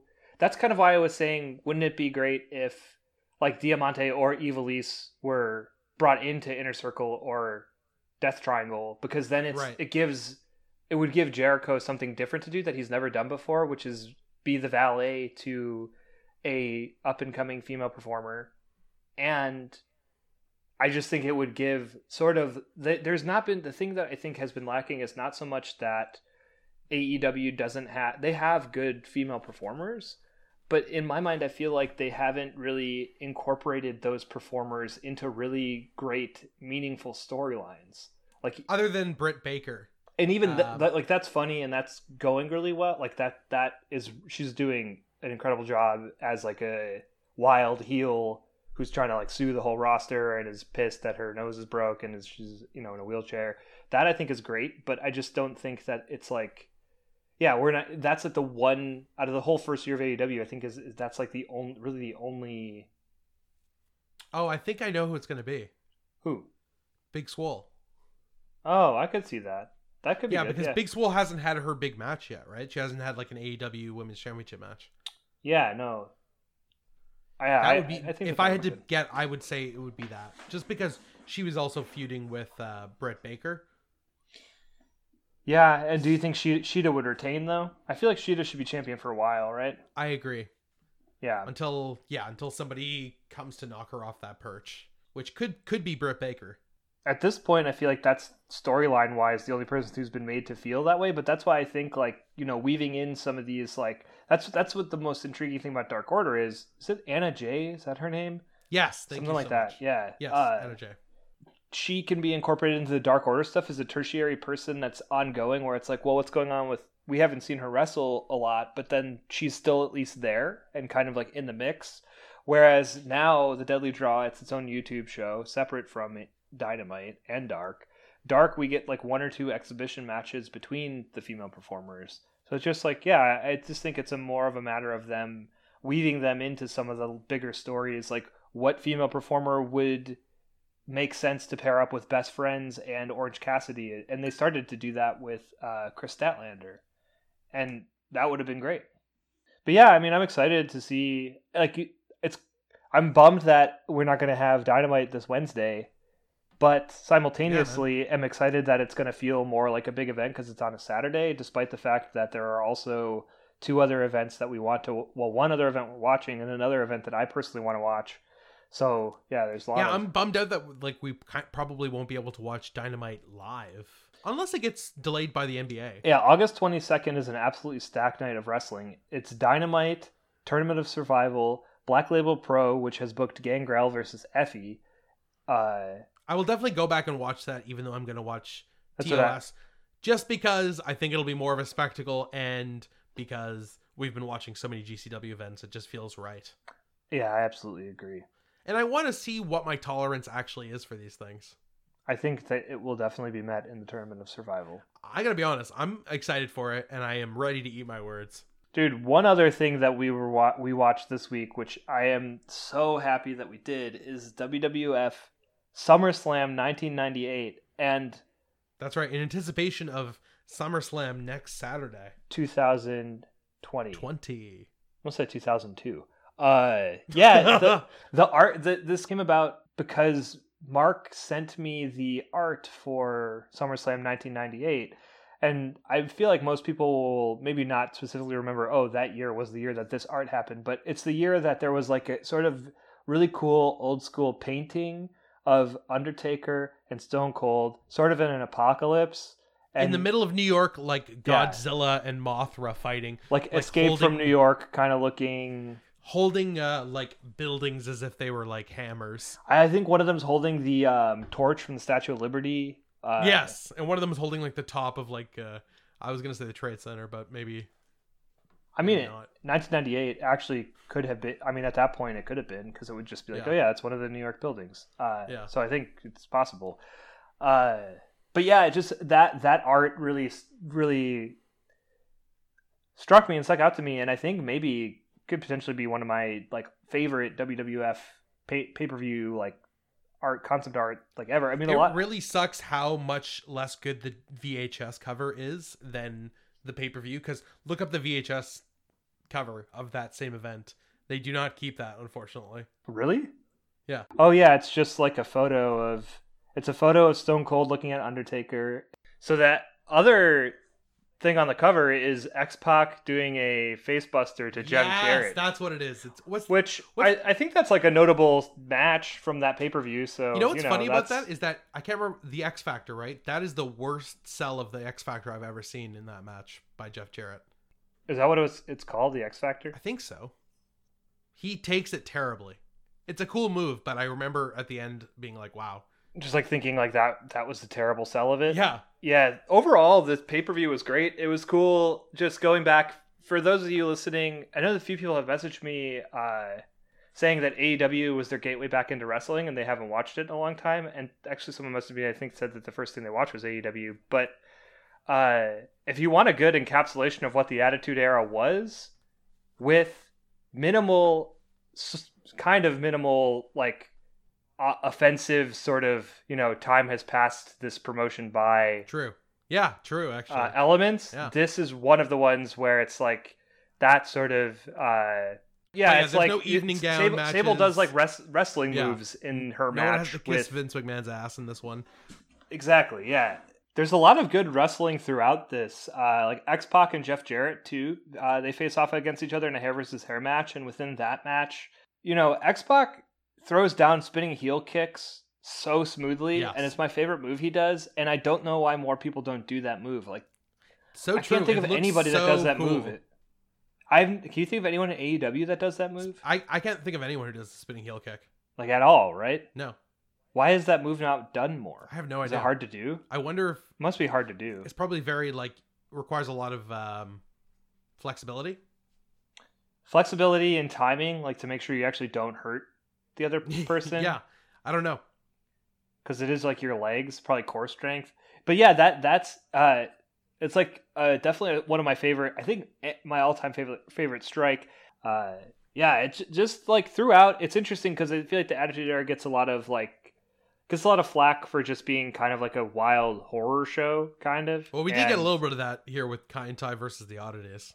That was not. You could skip that match if you go back and watch this. What's so Uh, sad about I- it is knowing how good Kaientai are as wrestlers individually, like Taka Michinoku and Funaki, and and then John Tenta too. yeah, incredible wrestler and you know you see taka and john tenta face off against one another but it's all comedy and nonsense and it's short and fine like not fine like it's it's it's bad is it really Uh, that only WCW had a good cruiserweights division and WWE? Never no because the? D- wwf had like the light cruiserweight belt Light or light heavyweight Yeah, yeah taka was the first champion i think maybe yeah, but that was a lot later.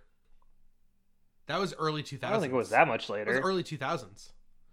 really Yeah. or late I don't think so. or late 90s. Whatever. I'm saying that WCW is doing it from like I think WCW had a legit. Yeah, I mean, you think of all the people that were uh, in that division, like Ul- Ultimo Dragon, Rey Mysterio, Psicosis, 123 like, kid when he was there. Yeah, there's What was he there? Quite a Six, few. right? dude. Yeah, the light heavyweight belt was this exact time period. It was established in 1997. Okay, well there was no light heavyweight banger on this card. I was gonna say, wasn't it part? It was a part of the J Crown, also. I'm pretty sure, which happened in 1996, if I'm not mistaken. All right. I I think it's very fair to say that there was You're wrong, bro. there was several years where WCW was doing crazy high flying heavyweight matches starting from the early 90s that WWE just wasn't doing. Oh, absolutely. And Kaientai didn't deserve. They were booked terribly in this time frame. Because I'm just thinking like they could have been those jokes. guys. You know what I mean? Yes, that whole their whole team could have been split off and broken up in a way where, yeah, they're the basis, the, the foundation of the cruiserweight division. Yeah, and you X Pac thrown in there with them. bringing in like you know early Jeff Hardy when he gets there and stuff. Absolutely. I will say, like, there are a lot of like the last, the second half of this pay per view. So many great matches, but I think my favorite match from the whole show was the Lions Den match between Owen Hart and Ken Shamrock with Dan Severn as Owen Hart's manager. You know, for those of you that are NXT fans, this is that match, the fight pit match between Thatcher and Riddle, complete throwback to this Yes. specific match. Had no idea, and I'd seen this before. I Yeah. totally forgot about this. I forgot about it too. This was Uh, so awesome. Like Shamrock comes in, he's so ripped up. He is jumping off the cage, Dude, his thighs are huge. constantly jumping off the cage to hit moves on on Owen Hart. I was pretty scared for Owen Hart at this. I was like, how is Owen Hart going to survive like an MMA style match with Shamrock? And the answer is just by like hitting really sweet suplexes and stuff.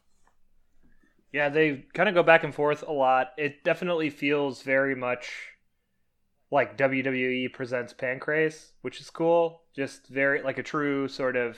I feel like it's more maybe more professional wrestling than an actual Pancrase match because Pancrase matches are definitely feel way more like an MMA match Definitely, yeah. than this did.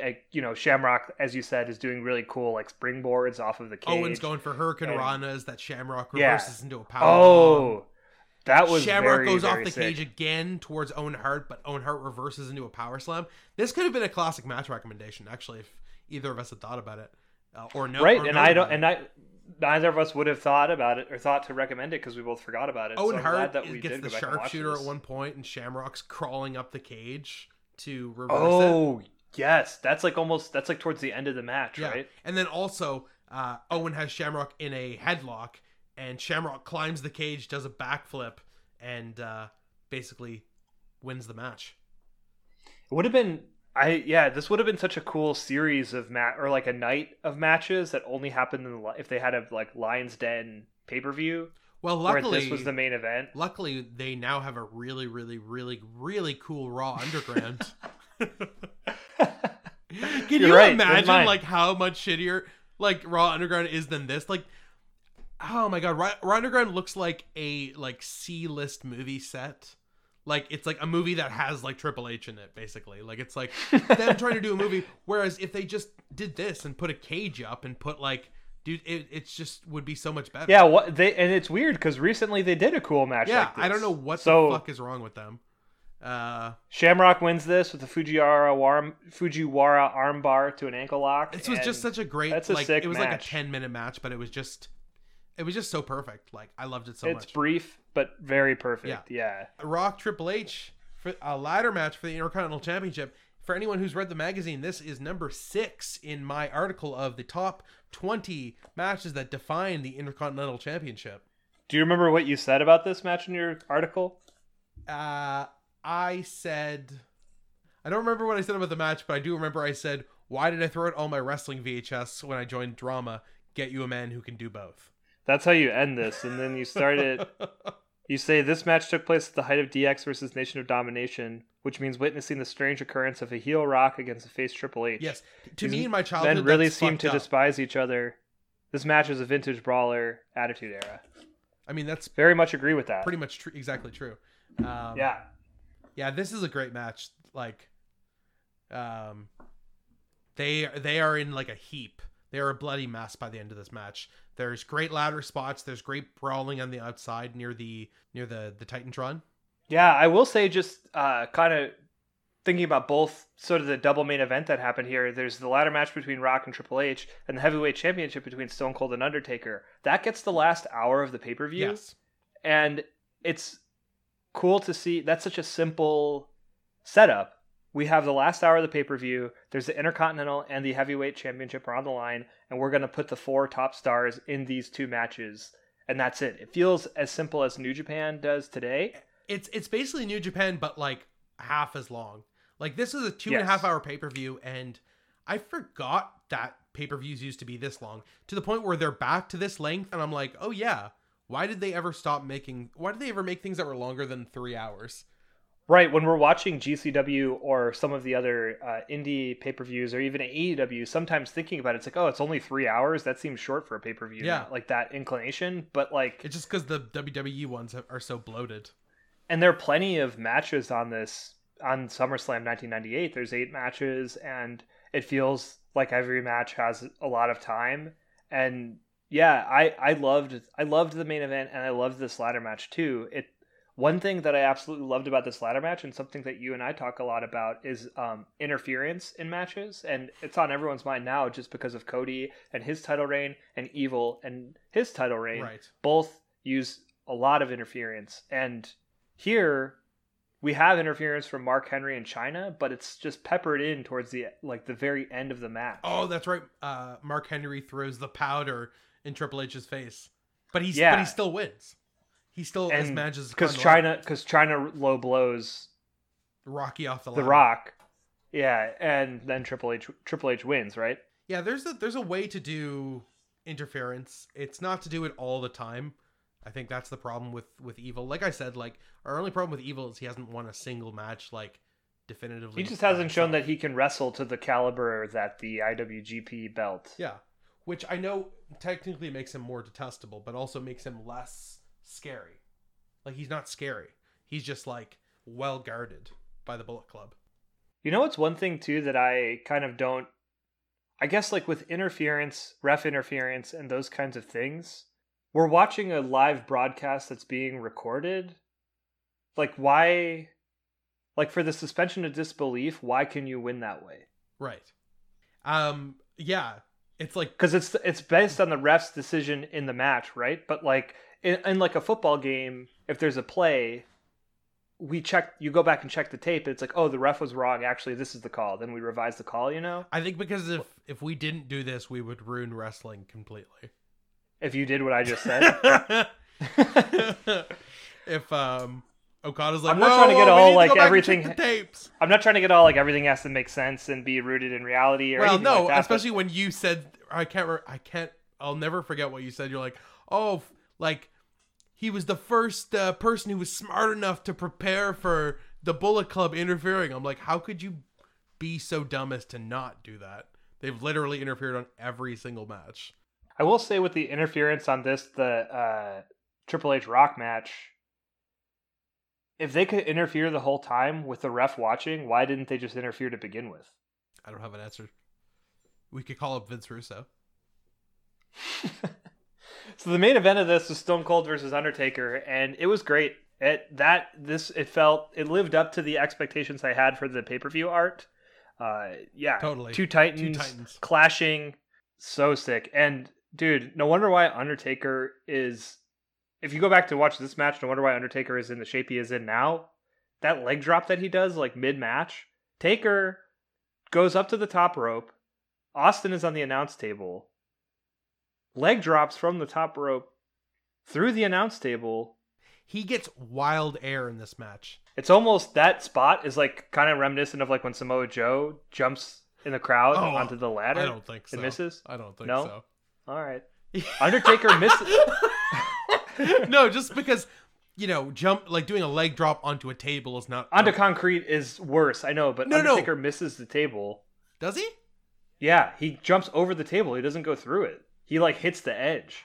and just thinking about the different people who have been like fucked up by Oh, No, different things. I guess what I was just gonna say back is on like, the coffin. yeah, yeah, yeah. I guess what I was just gonna say is like, um, at least Undertaker was doing something that made sense. Like, oh, I'm gonna do a leg drop through a table. Samoa Joe was just like, oh, I'm just gonna jump up and drop kick this guy and like land with my back on the steps. Like land wherever I land. Yeah, yeah that was true. Oh man, it was more reckless for sure. I will say and the camera doesn't even barely pick it up. Like it is one of the most reckless spots in wrestling, probably. Uh, oh yeah, Stone Cold wins this match, huge stunner at the end, and Taker gives him the belt, gives him a nod, walks away. It feels That was cool. yeah, like that March is when Stone Cold wins the title from HBK. So you know this is like the summer of Stone Cold. That's so crazy to think about. That this is like basically where Jon Moxley was at this year, first winning the AEW title. yeah, like at that point, like March 1998, he went, he won the pay per view, or he won the title at WrestleMania, and then drops the belt to Kane in the first Blood match at King of the Ring. Of course he's- and then wins it back the next night. and he's but he's also already won two Royal Rumbles because he run the he won didn't he win the '96 and the '98 Right? Yes. Yeah. He, and he's put on classic match after classic match at this point. Like it's crazy. Yeah, Yeah. Ripping it up. Uh, I really very much enjoyed this pay per view. Yeah. For those of you wanting an attitude era nostalgia trip, absolutely go back and watch it.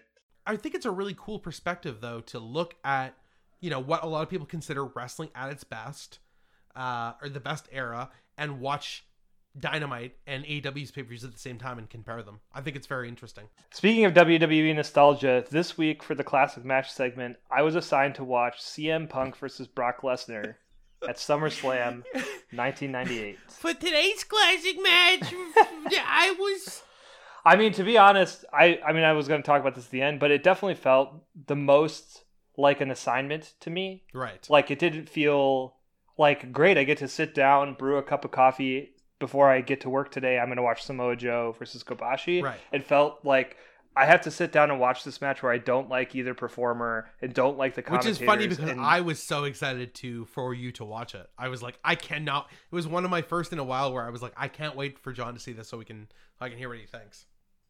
So we so the match starts. The arena is packed and the Beast Incarnate's music hits. The crowd Bum, roars as the announcer bum, states bum, that this is a no disqualification match. Brock Lesnar is flanked by Paul Heyman and inexplicably wearing a beanie with no shirt on. Brock- I think I can keep doing this if you do it. I'm sorry, sorry. Go ahead. Brock's pyro goes off as JBL runs down Brock's resume in the octagon and Brock enters the ring. Static hits and Cult of Personality begins to boom through the speakers. CM Punk yells it's clobberin' time as he confidently makes his way to the squared circle. The bell rings and Brock blasts out of the corner and begins to dominate the first half of this match as the crowd chants CM Punk in unison. Punk keeps trying to find his footing, but Brock is too strong. CM Punk is worn down as in the corner as Lesnar screams in his face. Punk throws a kick and then a high knee as Punk begins to gain the upper hand. Michael Cole does an excellent job here selling the comeback for Punk as the crowd continues their CM Punk chants. Punk dominates on the outside with his speed and agility until becoming distracted by Paul Heyman. Brock then begins to ragdoll CM Punk on the outside and throws him around like he's a bag of trash that the Beast Incarnate is exuberantly taking out. The rest they wrestle back into the ring and Brock Lesnar wrenches a bear hug as Punk begs for mercy. Brock continues to dominate this match with no opening for CM Punk in sight. CM Punk begins to begins to gain the upper hand as he hits a flying elbow. Punk signals for the go to sleep and almost gets Lesnar up. The two grapple back and forth with Punk evading and ultimately kicking Brock to his knees. Punk gets Brock up, but the Lesnar continu- counters with a Kimura lock that is wrenched so hard it looks like CM Punk's going to explode and crumble into a million particles. Lesnar's submission holds are so intense that they feel like they could bend the fabric of our reality. CM Punk escapes and wrenches in a triangle for quite a long time. Lesnar is screaming in agony but lifts Punk up into a powerbomb. Punk keeps the triangle applied until Brock finds his way out. Lesnar is on the offense again as the crowd booms CM Punk. The Beast Incarnate hits a Three Amigos as the crowd chants Eddie. This is the first time the crowd has responded positively to Brock in this match as he honors a legend of Latino heat. The King says that Brock looks fresh and ready to start anew, but that could not be further from the truth. Brock looks worn down as he saunters over to the announce table and grabs a chair. CM Punk is atop the turnbuckle, jumps to the outside, but Brock throws the chair at the Punk, and the two crash to the ground as Punk gleefully grips his knee. These two men look like they are having the time of their lives. Heyman gets up on the apron as Brock has Punk in an F5. Punk grabs onto Heyman's tie, which allows Punk to escape the Beast's finisher. This provides Punk an opening and he hits Brock with a go to sleep for what would have been a three count. The crowd jeers as Heyman crashes in and saves the match for Brock. Heyman immediately begins to beg Punk for mercy as he chases him around the ring. Brock catches Punk with an F5, but Punk counters with the Tornado DDT. The pair trade submission holds, and Heyman once again gets involved, hits Punk, and saves Brock from tapping to the Anaconda Vice. CM Punk hits Paul Heyman in the face and wrenches the same submission he makes Paul tap and yelp like a dying animal. The distraction leads to the end of the match, as it provides Brock the opening to hit an F5 on a steel chair. The crowd is absolutely stunned. Silence washes over the crowd as Brock drags Punk's lifeless body to the center of the ring for the three count. There's one thing that is for sure within this match, and it's that Brock Lesnar would not have won without the help of Paul Heyman. This is a wild match, you know. It's and I started this by saying I'm watching this thing that feels like an assignment where I don't care about either people, and I I still don't care about either performer or anyone else involved. But as the match went on, the match won me over. I watching it in the beginning, I was like, this is CM Punk. It's someone I never was a fan of for no reason, just because I wasn't watching wrestling when he was popular. Didn't care, and now he doesn't care about wrestling, and makes has made me dislike him as a person, as a wrestler. Yeah a person as a person and as a wrestler. So it's like, why do I want to go back and enjoy this thing that this guy doesn't even like anymore? Who cares? But then you see, like, it's like masterfully crafted G1 style evasions at the end where they go back and forth, yes. like, but like try to get an F5. He gets out of the F5, throws a high knee, tries to put up for the go to sleep, but then Brock reverses that into like a submission hold. There's really great just athletic wrestling in this, and it's cool to see Brock in like a 25 minute match. I also. I love to see Brock when he's engaged. It's the best because he can really go. Uh, I love what you were saying about how Brock is worn out because that is the story of most Brock matches. It's like survive long enough to get him tired, basically. Yes. And then yeah, and that's why he's good against scrappy people because Yeah. scrappy people evade him. yeah, And Daniel Bryan, have more Finn Balor, stamina. like Daniel Bryan, like there was a point where it really looked like he was gonna tap out to Daniel, one of Daniel Bryan's. Um, Same thing with AJ too. Yeah, yeah. AJ had the calf crusher in. Yes, absolutely, and that's like crazy. I, I think they should have pulled the trigger with Bryan. I think that would have brought Bryan to like a like a stratospheric thing with without really compromising Brock that much. But back to this match, isn't it crazy to see Brock only win because of interference? I can't believe that. Yeah, Like, because modern Brock clearly is won modern twice. Brock. Like this is after he no, this is just before he defeats the streak. Yeah, I mean it was seven years ago at this point though, so it makes sense. I mean, I agree with you that you're saying it's modern Brock, but it also is, Okay, that's a good point. Almost a decade ago. That's a, okay. That is a very good point. Uh, but it still And- feels like modern Brock in the sense that he he has that physique. He's a killer. He is a final boss. Like it does feel like that. yeah, Um, yeah, and Punk, Punk would have won twice without Paul Heyman. Like that's that that to me was the incredible part of this match. Totally is that CM Punk won the match visibly twice with no cheating, nothing. He just out wrestled Brock Yeah. twice. I don't know, man. Like I thi- like yeah. I this okay. I really I should have uh probably recommended to you Money in the Bank 2011. Uh, John. What is that? John Cena versus CM Punk. Oh, This is like Dave Meltzer's only five star WWE match. Do me a favor, so I don't have to recommend it to you, and you don't have to do a book report on it. Watch the CM Punk John Cena Money in the Bank match, and if you're just you know, I'm I'm sure you'll like it, but I will never recommend you another CM Punk thing. are you ready for your classic match recommendation? John, I couldn't be more ready. So, thinking of the time of year and month and what we're watching this coming week, which is Tournament of Survival, I think it's high time, and maybe you have watched this match before, but I think you have not. Have you watched any of the King of the Death match matches? I don't even know what it is. So, my trip to Japan was built around the fact that as a very young kid, I watched the IWA King of the Death match tournament that took place in 1995 Right, I remember at reading about that. Kawasaki Stadium in Japan. You are going to watch the finals, Nice. which is a classic death match between Cactus Jack and Terry Funk. Oh, amazing! And this this match took place on August 20th. So, you know, timing wise, it happened this coming week. I'm actually working on for Torture Rack Issue 5, I'm working on like a featured piece about the entire tournament. I've already drawn kind of all of the performers in it and I'm now sort of writing a piece about it. So, I think it'll be a good it'll it'll be a good companion thing to watch to Tournament of Survival uh this coming week. and yeah, we have a, we have a bunch of stuff that we're going to talk about in the next podcast. Uh, GCW's Tournament of Survival, special Dynamite on Saturday night, and SummerSlam. We're gonna be watching So- SummerSlam 2020. Um, what I was going to say was I am so psyched for Tournament of Survival, uh, and can't wait to see you know the matches that that that that brings. It's going to be wild. yes, I can't wait to figure out exactly what my limit of this deathmatch stuff that I enjoy is. Can you uh, Uh, just tell people what shirt you're wearing right now?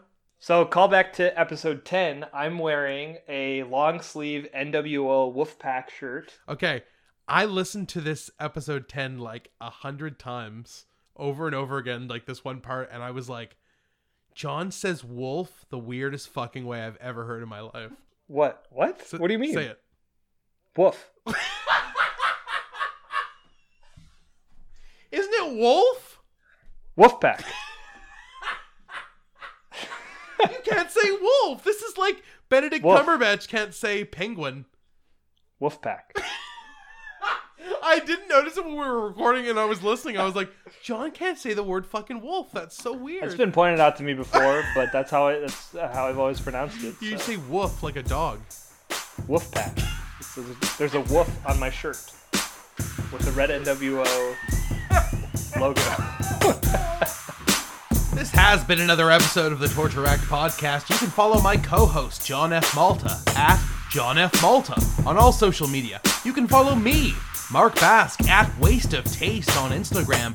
You can follow us on Instagram, on YouTube, on Patreon, on our website, and join the Torture Racked Wolf Pack.